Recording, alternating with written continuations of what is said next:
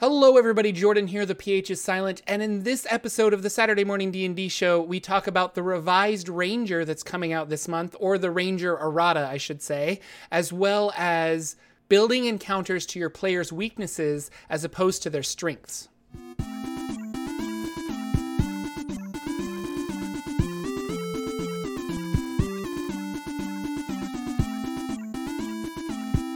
Hello, ladies and gentlemen. Welcome to the Saturday morning D&D show. My name is Jordan, with a silent PH in the middle, and I am joined always by my wonderful co-host Sir Lucian over there at Sir Lucian Gaming. Say hello, sir. Hello, everybody. Hoping uh, we're gonna have a good morning. Trying to fix all those weird internet problems. Stick with us. Yeah, we're so trying. we're trying to figure out Lucian's connection. His connection is excellent but uh, he's getting hiccups or something. So uh, you can also try and catch us on YouTube. I'm streaming. We're trying out an experiment today to try and grow the channel. So we're also streaming on YouTube, um, and then I'm streaming it there. And usually I'm the one that has the problems. So it's kind of like I'm not sure what exactly is going on. Um, also, I've got a terrible cold. I say terrible. I'm actually I'm functioning quite well, but like I am so tired and out of it. So if I space out today, I apologize. Uh, yes. So this is the Saturday morning D&D show where we talk about all things Dungeons and Dragons and tabletop role-playing games in general.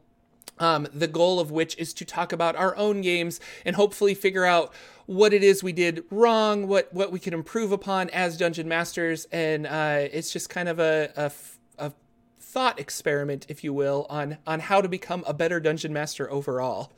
So, um, yeah, so thank you guys for chatting with us and coming out and watching us live. We got um, quite a few people at YouTube, more than I thought we would. So uh, thank you guys for coming out. Hello, YouTubers. Hello, YouTubers and Twitchers. and Twitchers. It's so awesome. Now I've got two chats to watch and Lucian's face, so it doesn't look like I'm uh, going back and forth. So this is this will be interesting yeah. and fun.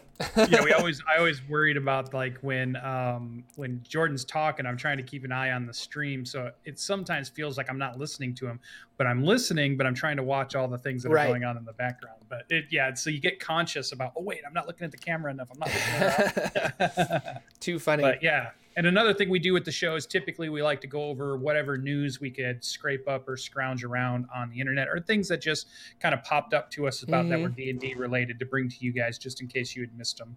Um, and that's usually where we start the top of the show off. And it was pretty big kind of thing that's been starting to make its way around. You can see it on Twitter a little bit. You can see some of the announcements coming.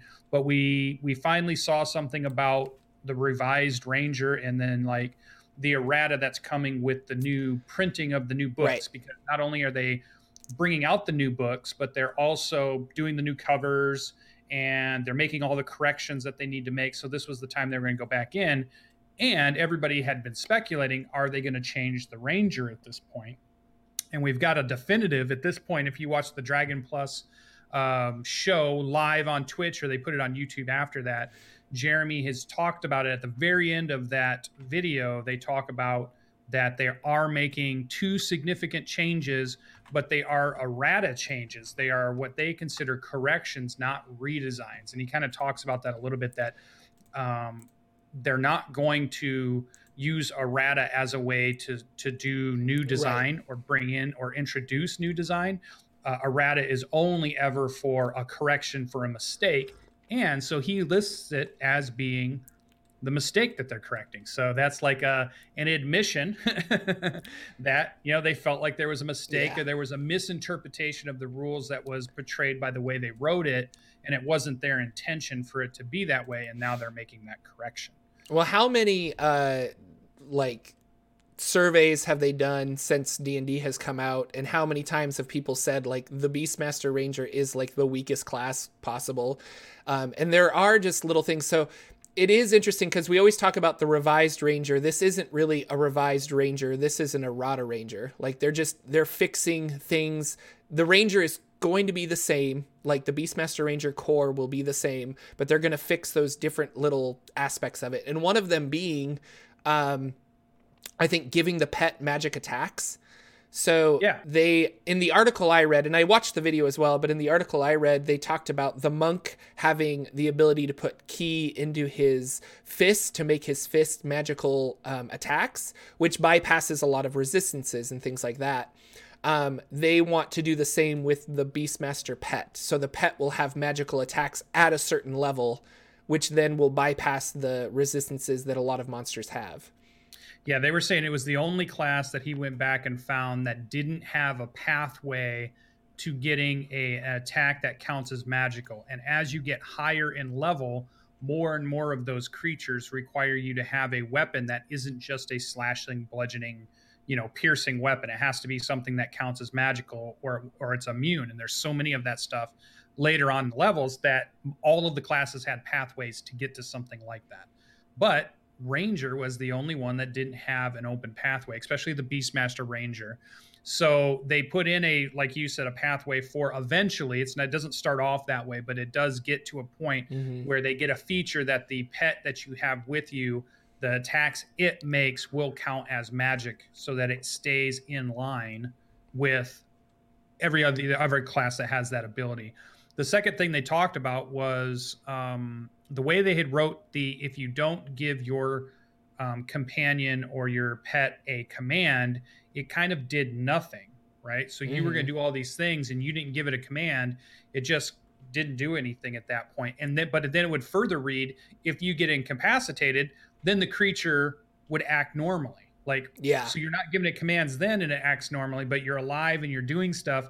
And then it's just a, you know, a wooden figure next to you. And they felt like that was not the intention of the original rules. And so what they did is, is they changed, they made a little tweak and they said, if you've not given your pet a command, it automatically takes the dodge action. So it automatically tries to defend itself enough that it's getting disadvantages on attacks. So it's a little bump, it's a little change. I don't know if it's the change that everybody wants or mm-hmm. thinks that the Beastmaster needs to become a more powerful class, but it definitely shores up the two starting problems with Beastmaster, which were those two two areas that were definitely keeping it lacking. But I don't think it really addressed the pet not leveling or scaling throughout the 1 to 20 leveling that I think is what most people were trying to point out is that this creature doesn't scale. It's it's a bear when it starts, it's a bear when it ends, and we're at level 20. How is that going to really work? well, know? so and I'm going to let's talk about that. So it does yeah. scale because you add your proficiency to its attacks and damage rolls. Um, and its HP is five times your ranger level, I think. Um, or four times your ranger level, something like that. So if you have a bear that has an HP of 12, but you're a level 5 ranger, it's now actually has an HP of 20, which is not a lot compared to your level 5 ranger that probably has HP of in the 40s at that point, maybe. Yeah. Um, may, maybe even 50s yeah because they're like a d10 for for uh, uh, depending on your your constitution modifier. Um but i think giving the pet the dodge action if you don't do anything with it is good because advantage and disadvantage is a plus five um is a plus five. Like i think somebody did the math once where if you have advantage you're technically giving them a plus five to the roll excuse me, and I've got this cough because I'm sick. It's awful. Um, but uh, so if your pet takes the dodge action, you're essentially giving it a plus five to its AC almost, which is pretty good. So for the lack of HP that they have, they do pretty well with the um, with the with, AC bump. Yeah, the AC part. Now that doesn't coincide with the problems that we originally had with the Beastmaster Ranger, where uh, an enemy casts a fireball and all of a sudden your pet is is dead instantly. And then not only is your pet dead, but you have to like there's no reviving that pet. Like you have to go out and find a new beast and tame it. And and although that might be narratively really cool, um, I think the Beastmaster Rangers you also get really attached to your pet. And so I was really I liked the revised Ranger that they released, where the pet was kind of like a uh, what's the word, like a spirit, and that after it did die, you could like commune for eight hours and and make that spirit come back to you to help you fight again. Um, I like that aspect, and so if there was a way where you could be like, no, if my pet gets knocked out, he's not dead. I just have to spend either my hit dice to bring it back at the like during a, a short or long rest, or spend its hit dice to bring it back. I wish there was a mechanic like that. And who knows, there well, might there be.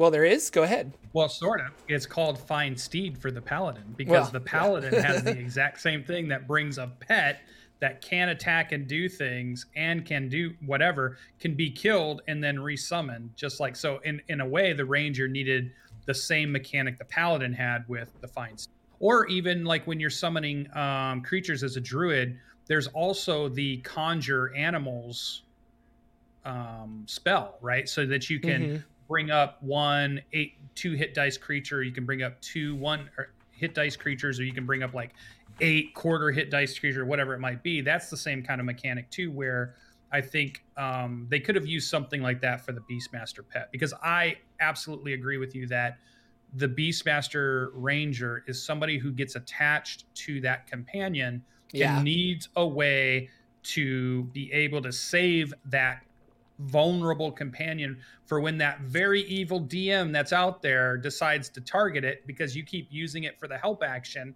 or whatever it might be. Just like they do with the uh, the the wizards uh, familiars or you know they're always trying to you know as a DM we're always trying to target those things those sneaky players are trying to use to get some advantages on our combats. But um, and it and it crushes them when you do that. Like you can see it in their eyes when you say all right, well, creature number four targets your familiar, creature number four targets your pet.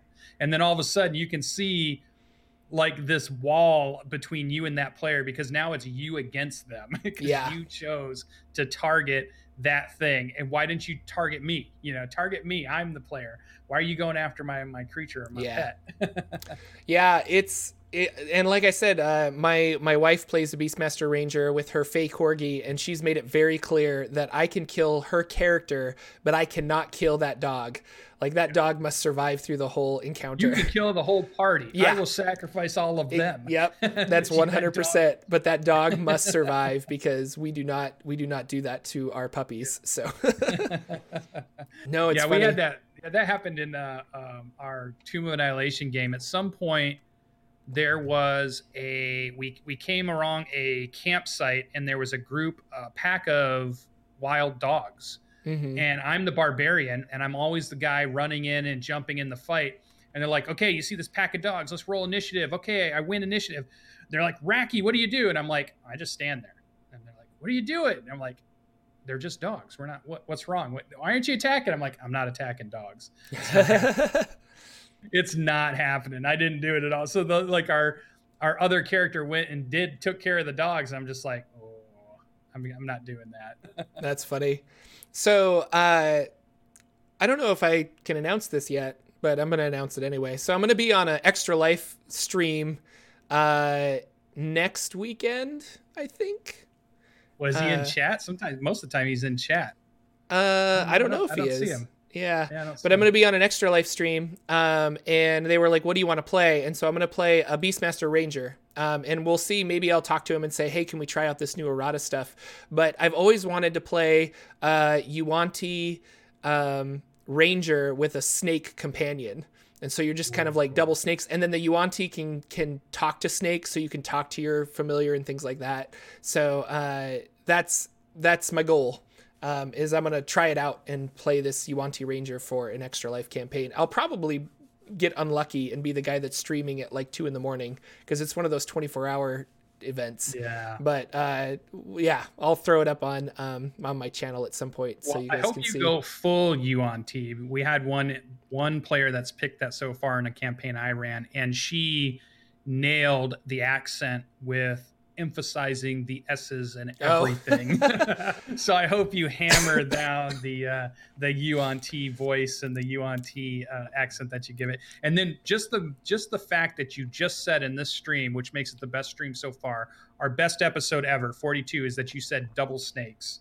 I'm gonna have double snakes in that game. I just think that's as funny. As that's awesome.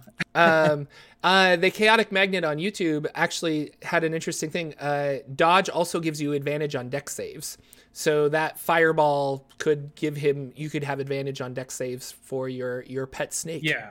And I think that's big. I think that's a big that's a good change. It's a way to start leveling the playing field. I don't know if that stops all of the surveys that go out and they say, okay, Beastmaster's fixed, let's move on to whatever the next class is. But it's a it's a step in the right direction for sure. Like it's an Yeah. obvious positive step the right way. No, I I I hope that well they're going to do this, so it's cool. Like that's awesome. Go ahead and do this. But my hope is that they will actually revise the Beastmaster Ranger in whole and and release it as like a free supplement to be like here's another path that you could take to play Beastmaster Ranger if you want. Uh, and I think that's kind of what they're in line, but they don't. I don't know. Is it a pride thing? They don't want to really admit that they're wrong, or do they just want to make it uh, fit within the current game dynamics? It's probably a little bit of both, maybe. Like, I don't know. Yeah, I don't know what it is. I think, um, you know, they might not see it as I don't. It's not broken in the way that it's unplayable. Mm-mm. I guess is the thing. And so when they get feedback that says it's broken and that's so loud, that's not necessarily true. I'm not on the side of those people. But for the people that are saying it definitely feels less than some of the other ones. But we kind of had this talk with Champion. And right. I mean, you were pretty adamant. Your player liked playing champion. They like the way it is. You think it's fine, and I felt like to me it was like I'm I'm raising the pitchfork because I think it's not great. So maybe they have that same view of the Ranger in that instance. They're kind of like on your side of that. No, it's pretty good. There's players out there that will enjoy it. Mm-hmm. Sure, it's not you know we're, we're not rating them on most powerful and least powerful, but it's a viable character to play and it can be fun. So maybe that's kind of the route they're coming down. And not every character is going to be mega powerful from the min maxer, you know, standpoint. Yeah. No, for sure. Uh, I just I don't know. I guess it's because like my wife plays the Beastmaster Ranger, and I like pet. I like classes that have pets. Like if I ever play a wizard, I try to get the find familiar feat or feat spell. Um, but yeah, I have a soft spot in my heart for it, so I hope that it it uh, hope- grows up. I guess. yeah, I'm hoping that the next major type of class they release is not just subclass of something else, but major class would be a definitive pet class that has subclasses, and they're basically divided up on different types of pets that you could have. So you could have like maybe someone who summons demons to fight for them or you mm-hmm. might have somebody who summons ghosts or somebody who uses spirit guardians and things like that or somebody who uses totems and somebody who uses you know all these different things that you could consider to be some type of pet interaction would be great for an overall class that is named in some way you know the the the pack master or yeah. something like that that then has all these subclasses of real animals and fantastic animals and Pokemon animals and you know, whatever you want to get into at that point. Um, I think it'd be really cool because they are my favorite too. Like when I play an MMO online in a computer game, I always gravitate to the pack classes. I always want to play them because I'm a collector of those little things. I love going around and collecting the new ones and getting the cool companions to run around with me while I'm doing my quests and doing my things. And I and I think that's a valid play style that lots of people like to would like to try. I'd like the whole game to everybody have a pet. Let's let's all have because everybody wants to run around with like griffins as their mounts and like when you think of epic D and D, that's what you think about, right? You think about these cool things that you got, are like um, uh, the Waffle Crew has a pet owl bear, which yeah. I just I always bring up because I think it's really cool that they have something like that in a D and D world. You would have somebody that has something like that, or the bad guys always seem to have a pet dragon to send after you. How come the players can't get a pet dragon? right? You know, it's just so. So um, I think it's um, pretty. Good. Yeah. No. Uh. Gosh, I had a thought. Oh. Uh. Wasn't it the Unearthed Arcana where they had the puppet master bard? And they had like a little puppet that could like walk around and do stuff for them. I was all about that. I'm like, I want to play a puppet master bard so bad and have like a little and then you could also or maybe this was a homebrew that I was reading. I can't remember, but like I just remember you could control your puppet or you could send out these invisible strings and try to control other players or enemy players and like make them walk certain directions or things like that. It was it was a really neat idea for a class and I was hoping that it would become more I think it was an Arcana. I don't know that would be a cool kind of puppet master character would be super yeah. cool maybe it was too and much like cre- naruto but i yeah. really like the idea of it yeah oh god i've been watching so much of that right now that my brain is all about that because i just started i had never seen it before and i've just uh, binged watched seasons one through six of it so now i want to do d&d versions of it that sounds awesome so uh, the other uh, thing news wise yeah yeah go ahead um, I did. I walked into my game store. Shout out to my local game store of Fanfare uh, to get all of my gaming accessories and cool stuff. And I placed my order for my Guildmaster's Guide to Ravnica. I did ask them there if it was going to have an alternate cover, and they said there was something about a pre-order, so they think this one's going to have a, a an alternate cover. And the only reason that I was wondering is because when I went and bought Dragon Heist, they released that one with no alternate cover. So yeah it was weird to me because I was getting. They haven't advertised an alternate cover for Ravnica, so so there might not be one. Yeah. But I, I told him I wanted it if it was coming to the stores first because you can get your book in the the mortar and brick stores usually several days before it goes to Amazon if that's the way you're ordering it. So as a way to promote, you know, your game stores and your and your local hobby. So I always go to that game store and I always put it in and then I um, I try to get it. And if you do that, sometimes you can get the alternate covers, whereas you can't get them supposedly uh, typically anywhere else. Um, mm-hmm. Um, but if they, we'll see. I have my book on order. I'm not doing Dungeon of the Mad Mage because I want to get that on Roll Twenty. We talked about that a little bit last week because I want to have it so that I can run it eventually. I want to be able to run the modern day Mega Dungeon. I'm looking forward to that. And then news wise, the only other thing um, is Gamehole Con is next weekend, and I'm going to be there, and we're going to try to see if we can do something. And there's a bunch of D and D people there. Like I was looking online, uh, I think I'm going to get into a, a, Mike Mearls game. Oh, nice! trying. I'm seeing. Uh, it does a weird thing about pre-ordering tickets, but beyond that, I'm going to be there, and uh, Perkins and Mearls and uh, all, most of the D and D people, Kate Welch, uh, Satine, uh, Rudy's going to be there. Um, trying to think where of where is Gamehole Con? Wisconsin, Madison, Wisconsin. Okay. So it's uh, kind of the home of. Sometimes I think the the home of D and D is is considered to be Wisconsin, where Gary Gygax had yeah. had lived and the company was. So it's always gets I think a pretty good D and D showing. But I'm so I'm going to go there. But I know uh, Monte Cook and all of them were bringing their games there. They're running games there. They're doing some live games there. I think some of the can't remember if some of the critters were going to be there or not. If Critical Role had some people going, but when I was looking at the list, it was definitely a nice big list of um, people going. I think Nerdarchy is going to be there, and I also think WebDM said they were showing up. So cool. it might be cool. We'll see some of those guys when we get there too. Well, so talk to hopefully. all those guys. Yeah, Mike Mearls, everybody, and see if uh, they want to be guests on a certain Saturday morning D and D show that airs Saturday Definitely. mornings. So maybe we can get them to come on the show. Um, the cartoon could sponsor us. We could yeah. go on right before the cartoon starts. Oh yeah, yeah. no, super fun. Um, man, I, w- I want to go. I had somebody ask me if I was going to PAX Unplugged, and uh, I just I live on the opposite side of where all this cool stuff is happening.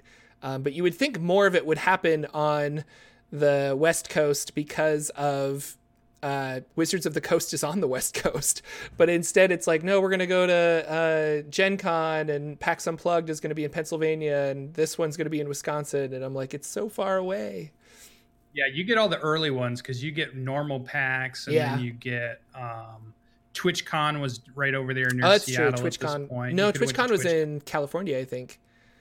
Uh, oh, did they move it? Usually it's up north. I want to say that it was in San Jose or San something. I can't remember. I didn't pay attention other than my entire Twitter feed was on was at uh, TwitchCon and it was crazy. So they had a lot of fun. Um, but yeah, Lucian, did you play any games this week? What's going on with your games? Uh, we played some games. Uh, Monday night, our crew ran through um, some more of the Seeking Revenor mega campaign, West March's game I'm playing. It was pretty fun. Uh, they went through a town, uh, or they went back to the Black Pyramid, um, fighting some creatures that really originate from AD&D, the first, or basically early edition uh, Dungeons and Dragons, and that I've converted for fifth edition. And they did pretty good. They fought a really nice epic battle, and then they used a town scroll portal, kind of Diablo esque style, to go back home. They all made third level, which is cool. So they're the highest level of the characters at this point in the campaign. So it's slowly moving on, which is perfect because I'm still waiting for my uh, Matt Colville's. Um, Strongholds and Followers book, which I wanted to use in this campaign. But since it's not out yet, they can't use any of that stuff. But that's okay because they're only third level. And most of that stuff is going to be like when they're around eighth, ninth, and 10th yeah. level when they decide to build a keep or something like that. So that's working out and I'm enjoying that. The one new thing that I'm thinking about that I'm going to add to my Revanor campaign, this is what's going to get all confusing, is I'm going to add a dab of Ravnica to Revanor. so I, am going to put a place there where the two worlds overlap. So I'm not going to necessarily make uh, a campaign okay. for Ravnica, but there's going to be an area that somehow the dimensions are, or the the the split between the dimensions, or however I come up with it, physics wise, um, there's this gap there where a part of Ravnica exists in Revanor that you can get to and interact with. And maybe it's almost like a doorway back and forth between the two. And I think that'll be a cool way for me to incorporate that book that I've been super excited about. And we already have a Loxodon in our campaign, and there's no backstory as how in the world did a Loxodon even get to the Forgotten Realms at this point. So we're going to be able to add some of that in, and I I'm just excited about being able to add all these really fantastic things into the campaign. So that was super fun, uh, pretty fun game. They're going to go back again uh, on Monday night and uh, continue to see how far they can get in this big black pyramid to see what's going on or who owns it or what's going on. Um, Tuesday night was my Tomb of Annihilation, my Adventure League game. This is season eight now, rules that we're using. My character is a barbarian who's seventh level. I'm playing in it, not the DM. Anarsis is the DM and runs a great game for us with Anarsis and PB and Noctua. And uh, we're we constantly are getting in fights that we're nearly dying and TPKing every time, but we always seem to pull it out right at the end. And the one interesting thing that happened in this that I thought we would talk about a little bit were Su-monsters. Have you fought any Su-monsters in your campaign yet? What? No, I don't even know what a Su-monster right. is. You're gonna have to look it up at some point. It's kind of like a demonic-looking monkey, right? And it's they're nasty creatures that appeared off of an altar and attacked us because we had to show our worthiness to get something um, and to fight these things. So we were going to fight them. Well, they have an ability that is like a, a, a, stunning gaze kind of ability that if you don't make a DC 11 check, you're stunned for a minute. So let's get this for a second. Do you, do you get to repeat saves or are you just yes. stunned? Okay. Yes. But being damaged does not pull you out of being stunned. Oh, okay. So five of these creatures popped up the first one stuns the guy who's right in front of him. And then immediately the other four just start wailing on my character. The only good thing about this is I'm a barbarian, and I think my hit points are up to 75 at this point at level seven. Just really good hit point. And I wasn't even raging yet because it hit me before I raged, which is obviously always the problem of the barbarian, is that I get hit before I'm raged. And I got stun locked in a D&D game. And to me, it's one of those areas where a player can get start to get salty super quick with what's going on when round after round and I failed like 3 or 4 of these rounds. I failed and I couldn't do a thing. Like I you can make it at the end of your turn. So your your turn goes all the way through and then at the end of that turn you're allowed to make another DC check to see if you if you pass it and I got I got nailed, and it was crazy. so stun lock, um, and it's one of those words that nobody likes in, uh, computer games. And um, if you're if you're talking about competitive online games where you have this ability to stun another player, that's mm-hmm. always a contentious point for how long it happens and can it happen over and over and over? Is there diminishing effects? Because it wasn't even. Here's the other thing: is like a lot of those things say once you've made the save this thing can't happen to you again for another 24 hours, right? Right. There's lots that this apparently didn't have that written in there. So not only would the first one fail, but then I would I would make the first one, then the second one would hit me, I would make it, the third one would hit me, I would make my roll, but by the fourth one, you're not making four of those rolls in a row, I get stunned, you know, and it was just over and over and over. Um, so taking away that player agency, have you ever had that happen in your campaign, or would you have done it as a DM? Would you target a single player, you have four creatures that can stun. Do you keep trying to get the same one? Do you spread it around? I think it depends on how intelligent I want to make the the monsters. So if there's very much like I, we need to take out the barbarian because he's going to do the most damage, I would probably direct a lot of the stunts to that. But uh, in situations like that in the past, I've rolled randomly. You know, it's like I've got four players. I roll a d4. Sorry, you're getting hit. You know, and and roll it like that just to just to randomize it and to keep it fair so that if something terrible does happen, the players don't necessarily say, Jordan, you're being a little too, you know, evil with us. And it's like, it's all just dice rolls, guys. Like I'm rolling out in the open here. So. Yeah. That's, and I think I, I would, I try to make a pretty conscious effort not to, I try to play the, like you said, you play the character as smart as you think they would be. You would do the things you think they do but I'm not necessarily saying uh, how do I beat my players using this. Like, because I could try to find a way to go, okay, I know their hardest hitting person is the wizard in the back. I'm just going to make sure I melt him first with everything I've got. And then my creatures are going to turn on their cleric and make sure they melt the cleric down. Just ignore the fighter that's hitting them or the, you know, whatever. Right. Because I know what their party weaknesses are. And right. somehow the creatures then know what our party weaknesses are or you know what's going on too. So I try to stay away from that a little bit, but I think it's one of those things where you've got to be super careful and I'm glad there's not a lot of places for this to happen, but I was surprised when it didn't have the blurb in the in the message for the creature that it said once you make one of these rolls, you can't be stunned again for a yeah. certain amount of time. That surprises me that it could happen round after round, four and five of these things just just hitting and hitting and hitting, and it felt very targeted. You know, as the person receiving it, yeah, it was like, oh, I'm just what's going on, and you're so in that battle. Let's say that battle lasts for an hour and a half of your game time.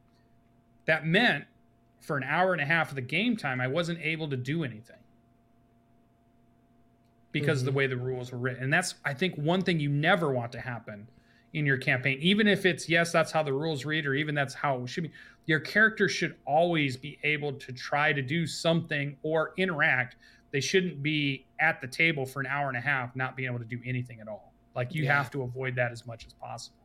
Um, and I think he's just doing a uh, Anarsis is doing a really good job of playing Tomb of Annihilation the way it's set up and the way that it reads and the way that you know is presented, and trying to give us a challenge, which is I, I get it because you have characters that are all of a sudden you know seventh and eighth level and it seems like they're unstoppable and they're almost like superhero.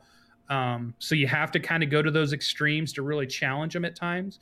Just like the frog the Froghemoth fight and all these other things that we've had they're big fights. In fact earlier in that session at some point i get hit with an arrow from some creature that's in uh, this place that we happen i'm trying not to spoil too much and somehow it does 127 points of damage from a single arrow.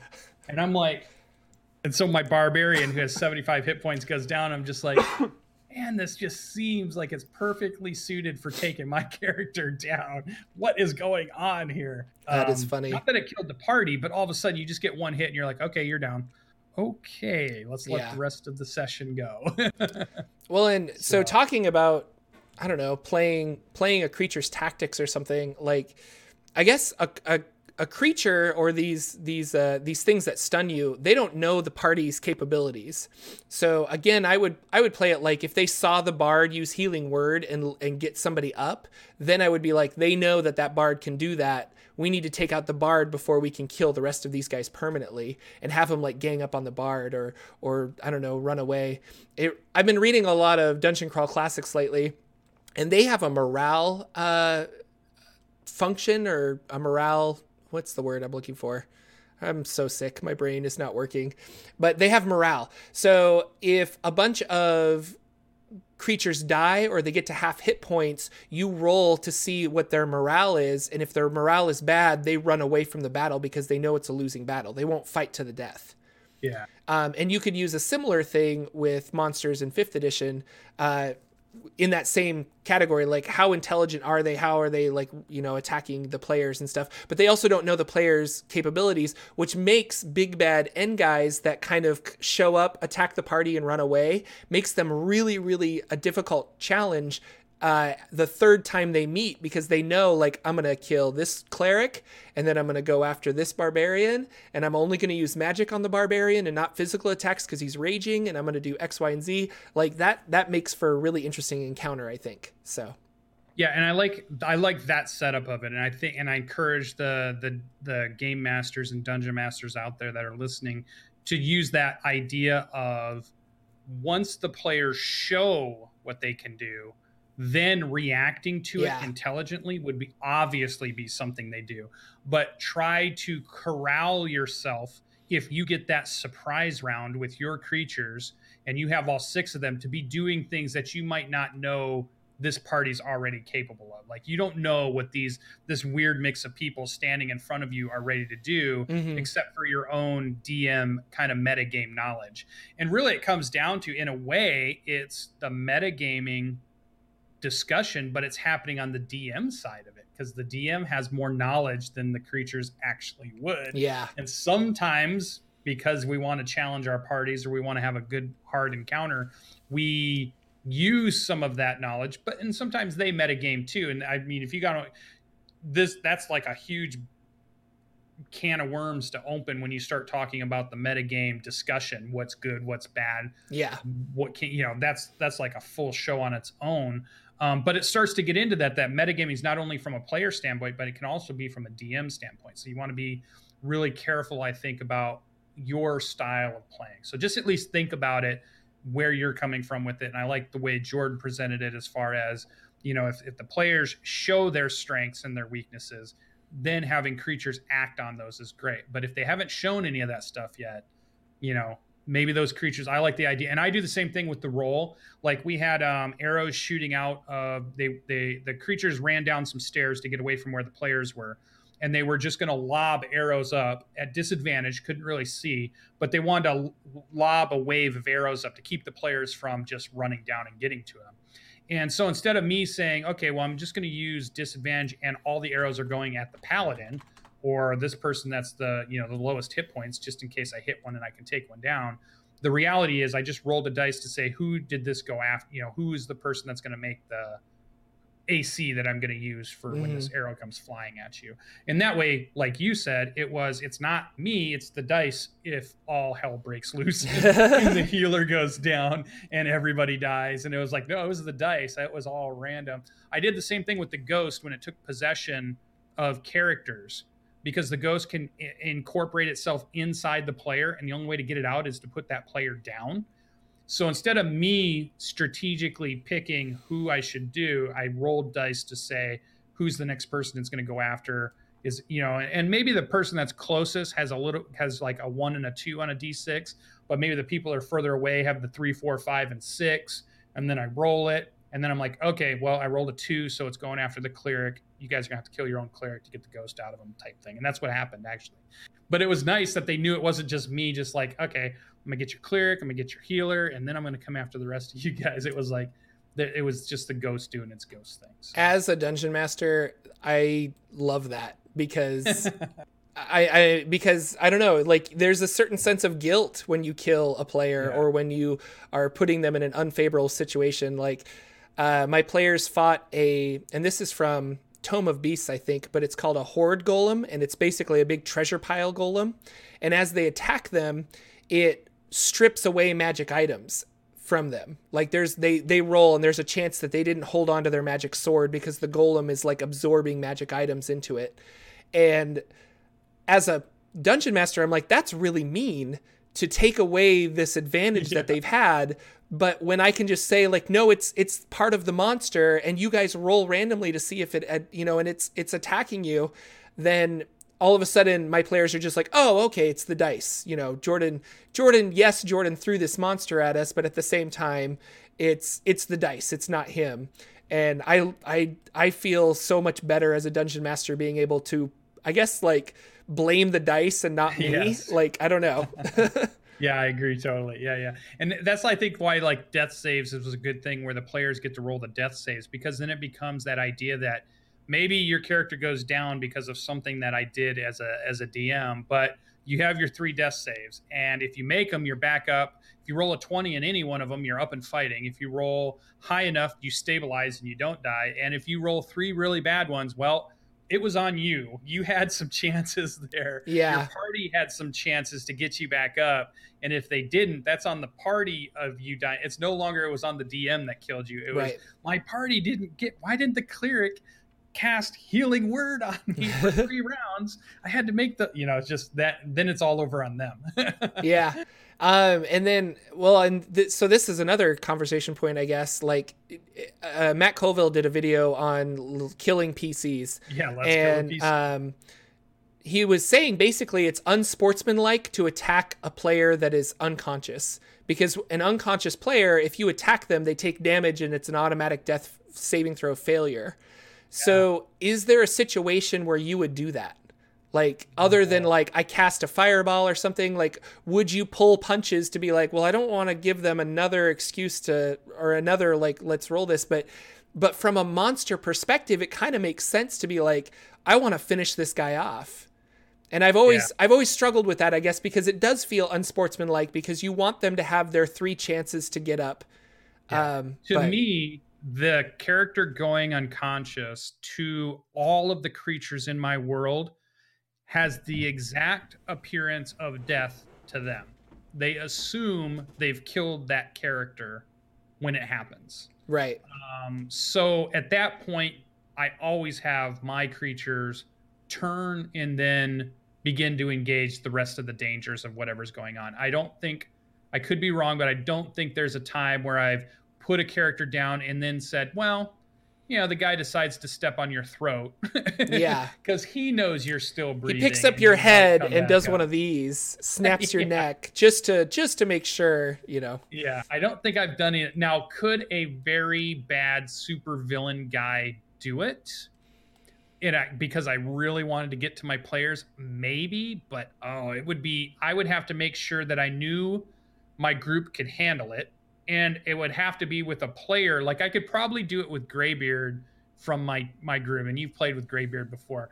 He would probably let me get away with it without hating my guts for the rest of you know the rest of eternity but not all players are going to let that happen and i don't ever want a game of d&d to stop one of my really good friendships over like if i just s- s- put a, a stake through pb's heart or i put a stake through jordan's heart they might not want to play games with me anymore because you know Yeah. i i went after them like that the only person i think i could get away with it would be graybeard so i guess if maybe i had a villain that really wanted to do a gut punch to the party and i had them not only put Graybeard's character down, then pick him up like you said and said, snap the neck in front of everybody and be like, "That's it. That was your last death save, Graybeard. You don't get it." He's probably the only one that I think could handle it, but I'd have to be super careful with who I did that with. And you're right, like a pack of wolves are not gonna sit there and they're gonna go after the next threat. This guy's no longer a threat. He's Yeah. down. I'm gonna go after the next person that's a threat.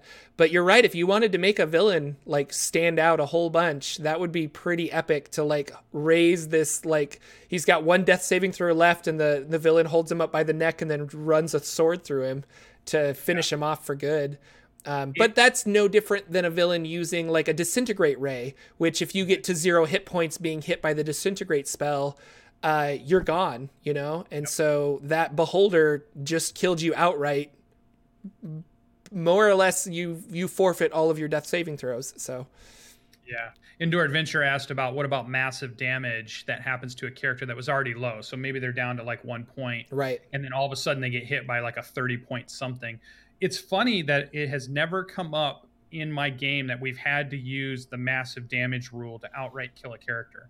Um, yeah, I've never had whatever that either. reason. Even like level one or twos, I've never seen that. Yeah. know?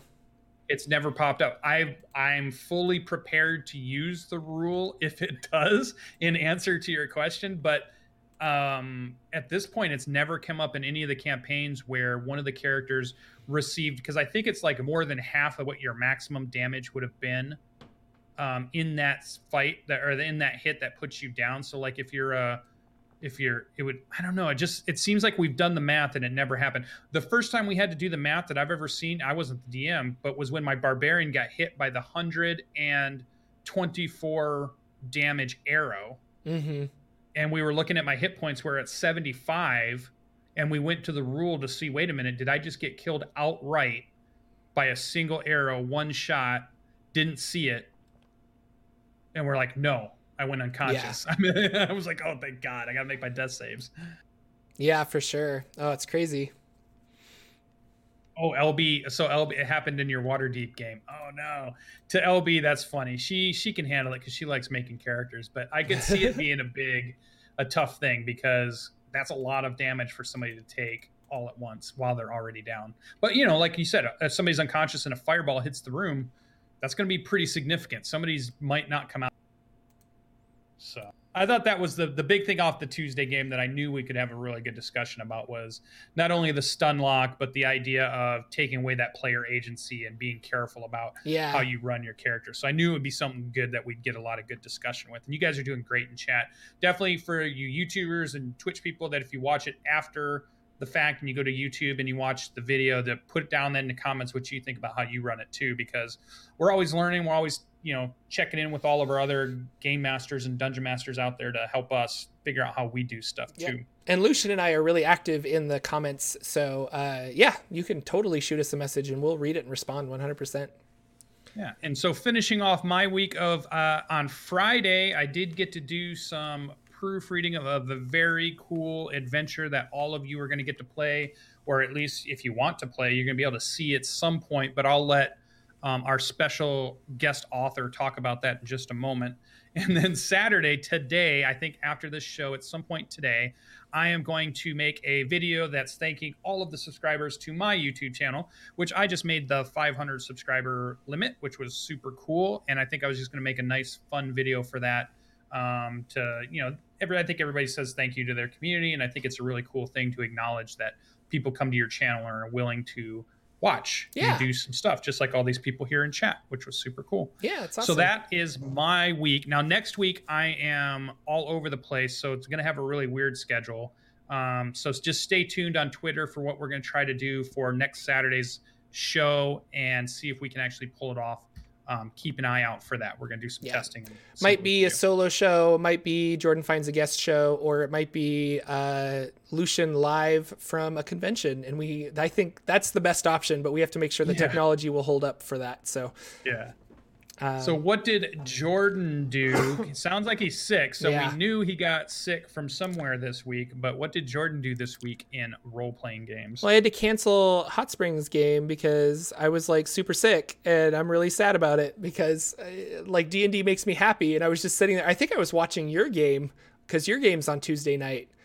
And so I was home watching your game because I'm just like, well, I can't play Hot Springs Island. I guess I'll just watch Lucian play his games. And I'm like, oh, looks like he's having a lot of fun. Cough, hack, wheeze. Wish I was playing D and D. Downvote. Downvote. Be that awful guy in the comments. Like what? Um, no. Uh, kind of on the coattails of what you were talking about, and I I want to put a disclaimer out because uh, Nathan, I believe, is watching right now, and he is one of my Hot Springs Island players, and he also runs a game on Sunday that I occasionally play in when my other Sunday game can't meet. Um, so basically, an extra weekend game that we try to fit in. Um, and he's running a homebrew campaign, and he's doing a fantastic job. And I'm having so much fun. I'm playing a Warforged uh, Eldritch Knight and I've kind of rethemed all of my spells to be like robot-y things. So it, when he casts Featherfall, that's actually like vents coming out and slowing his descent, you know. And and when he does uh, a bunch of other spells, it's all kind of like themed robot-wise, and we're having a lot of fun with it. But uh, he made an off comment one day where he was just because my my guy has an AC of 21, my uh, my fighter, and he made a comment one day. He's like, I think I figured out how to get past your AC, and it got me thinking. Like, do you with your players uh try to, and this is kind of on the topic of what we were already talking about but like do you with your players like try to exploit their weakness or let them succeed at the build that they're trying to do So we'll use my AC for an example. Like, do you throw monsters at him where he gets to utilize his high AC and he gets to come away from the table feeling, look at this. Like I did, I was so awesome. Nobody hit me or like four people hit me, but I have such a high AC. Or do you do the opposite and you make, make your, your high AC character make nothing but dex saving throws so that he's able to, uh, you know, like fail basically.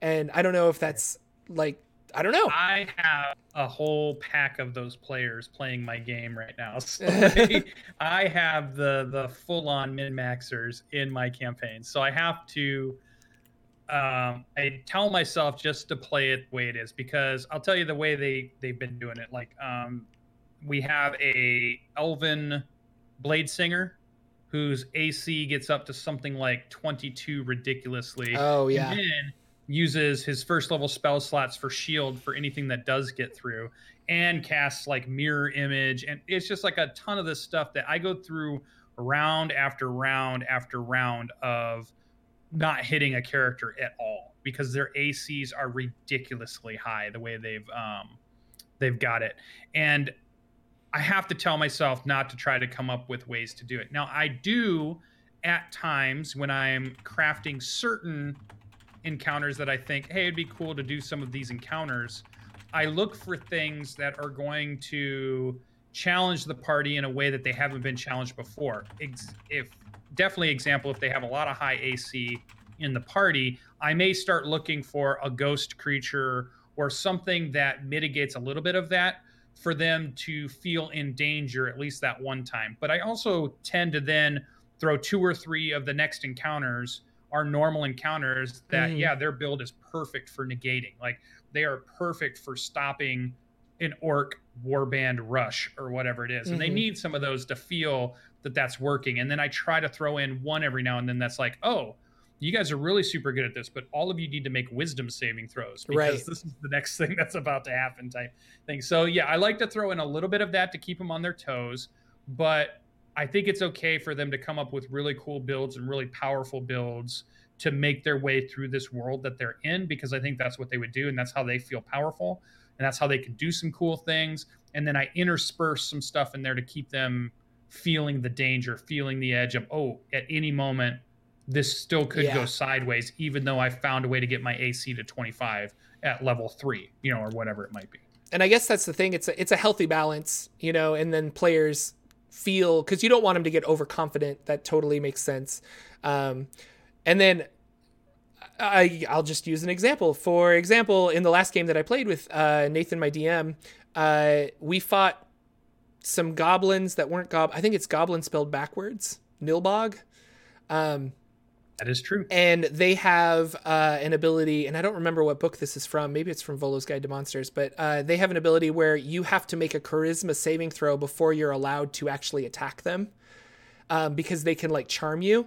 And I, granted, it was a mixture of Jordan has a low charisma and also he uh, was rolling very poorly. Um, but yeah, that, two bad things. Two bad yeah. things. But the mixture of that, we played for three and a half, maybe four hours. The entire game session, I didn't hit one creature in all of the fights that we had. So it was one of those things like I cast a spell, I cast a Thunder Wave, and I did some damage with Thunder Wave. But like other than that, I didn't I didn't land a single hit. And I remember leaving like I was okay. I was like, oh whatever. But I remember leaving kind of disappointed that I'm like, I didn't even hit anything. Like I've got yeah. this brand new sword and I didn't hit anything with my brand new sword. But and my thing is hitting. Like that's that's the thing I should yeah. be doing is hitting, and I didn't do any of that. Yeah, and so it was one of those situations where I'm like, because of the monsters he chose and my bad luck, I wasn't able to kind of like utilize what my character is supposed to do. So, uh, and it happens at every table, but it was it was just an interesting feeling of like being on the player side of it because I've been on the dungeon master side of it where I'm just like, oh my gosh, my this monk is stunning every monster that I put at him. All right, the next three monsters are going to be immune to stun because I am so tired yeah, of this being I'm tired like, of them. Tired of them just like destroying everything by stunning the boss, and then they all gang up at like ants on sugar and just destroy him because they have advantage. Uh, anyway, yeah, that's another story. But um, so I, it was weird being on the player side of it, where I'm just like, okay, I see what he's doing. Kind of sucks that I'm not able to hit anything. So I don't know. Yeah, that is funny, and it. I think it. It's something that I think we all run into. Um, the idea, especially when you have players that are trying to really optimize their characters, and they get to a point where they found in the rules a way to mix a certain number of things together, whether it's feats and race abilities and classes that give this really ridiculously high uh, AC combined with somehow they're giving the creature disadvantage, and all of a sudden all your rolls seem yeah. like they're not hit. Like that's what happened in the big fight that they had uh, last night on our Monday game. Is that they all have heavy armor and shields and stuff, and they were all taking the dodge action so that they got disadvantaged, and they formed a shield wall up in the front of a corridor so nothing could get by them. So they weren't fighting, which was super smart. It's what you should do. And my creatures couldn't lay a finger on any of them and it was just it was just an inevitable fight that you know went the wrong way so in that case they did the right job they chose the right area to fight they used their skills the best way they could and it all worked out but you know the next time if they fight the rust monster or whatever it is it's going to be very different for them because all of a sudden you know something else will happen so i yeah. always like that higher level creatures usually have things to challenge the parties that's different or things that they didn't think about or like you said, saves that they have to make um, that mess with just their raw ca- fighting capability.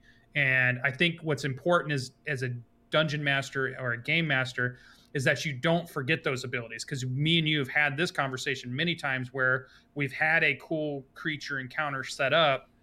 It goes through it doesn't go through the way we thought it would. We go back and look because at the time we were busy we're running the game and we totally missed a paragraph that said oh wait a minute they've got three legendary actions or oh wait they can pass two of their saves anytime they you know because we just miss a little blurb somewhere where that fight could have been totally different had we really been aware of the creature we were about to yeah. use and, and try to use it.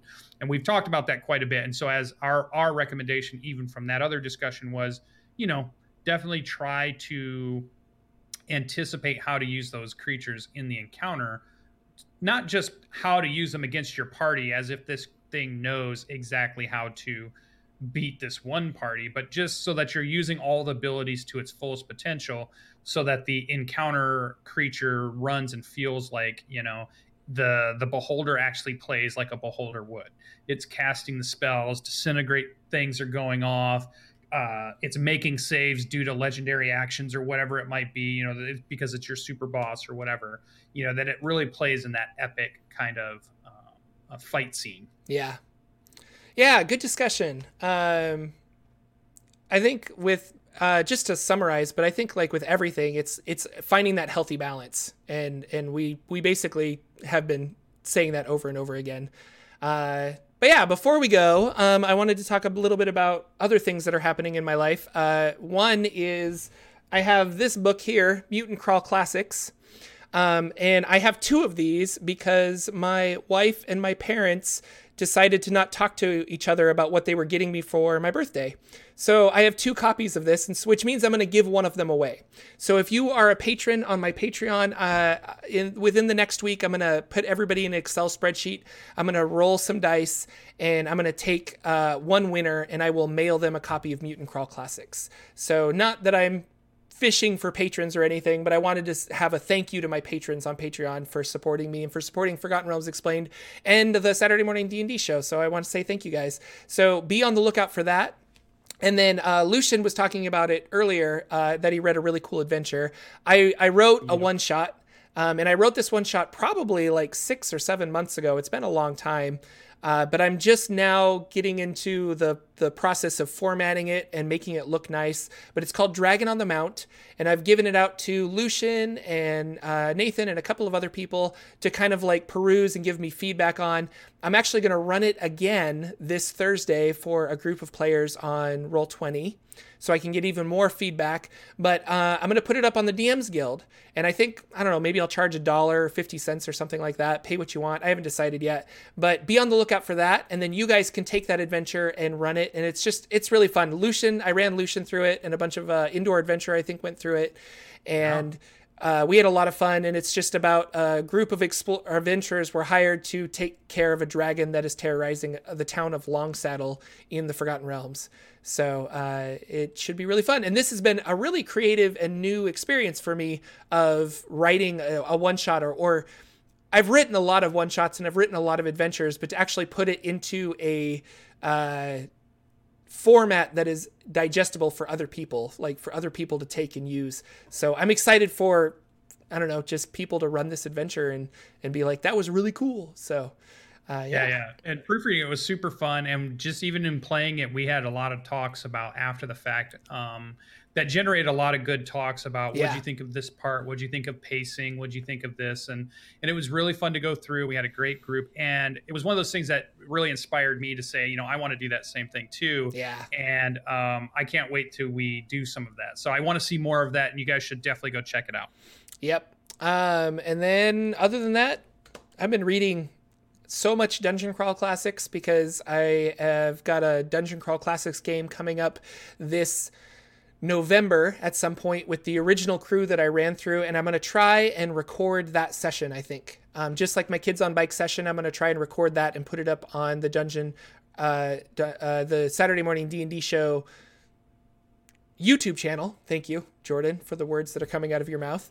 Um, and so, if you guys are interested in Dungeon Crawl Classics or just alternate not alternate versions of D&D, but like another tabletop RPG system that's kind of like Dungeons Dragons but cranked up to 11. Uh, I definitely recommend that you guys check that out. Uh, thank you guys so much for coming out. Thank you for our YouTubers that are watching us. Um, it's really great to have you guys out here, and we're going to try and probably stream on both channels again to kind of diversify and get more people to watch. So that should be awesome. Uh, anything else? Final thoughts, sir?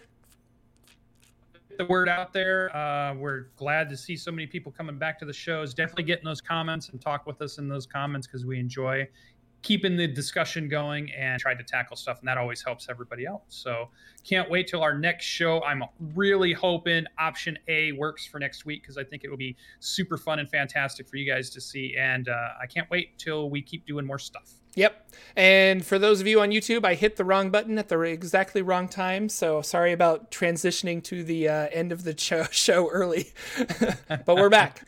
Um, yeah, thank you guys so much for coming out, uh, sharing these videos with a friend, and uh, we just love it. So uh, we have fun with the show every week, and we're excited that you guys have fun with the show every week.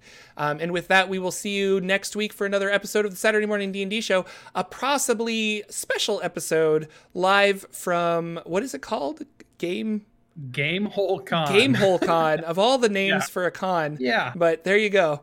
Um, thanks again, everybody, and we will see you in the next episode of the Saturday Morning D&D Show. Goodbye.